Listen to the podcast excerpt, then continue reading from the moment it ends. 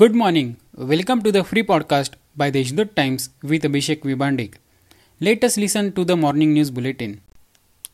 The T-55 tank of the Indian Army which arrived in New Nashik recently will become a major attraction point. The battle tank will be stationed at Lekhanagar near the National Highway.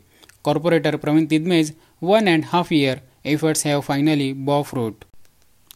Senior NCP leader Eknath Khadse, who left BJP on Friday to join the Sharad Pawar led NCP, on Saturday received grand welcome by party activists in the city when he was on his way to Jalgaon. In the BJP, the Bahujan leaders who are expanding the party are being neglected. Therefore, after joining the NCP, my first targets are Jilla Parishads and municipal councils, Khadse said.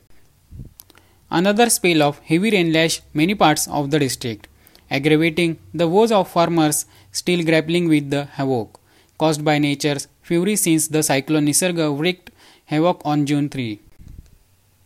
As soon as the proposal of the construction of the 14 km road from the base of Anjaneri to top started, there was strong opposition from Nashik residents and other cities as well.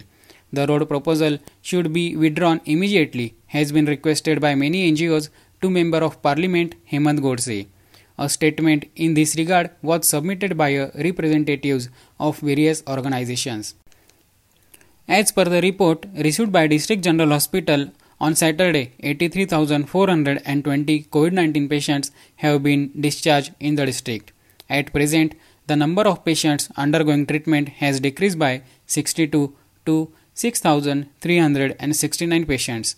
Till date, 1,632 patients have died of the virus informed by resident medical officer of the district general hospital dr anand pawar. These are some of the main news. For more news subscribe deshdoot.com stay home stay safe have a good day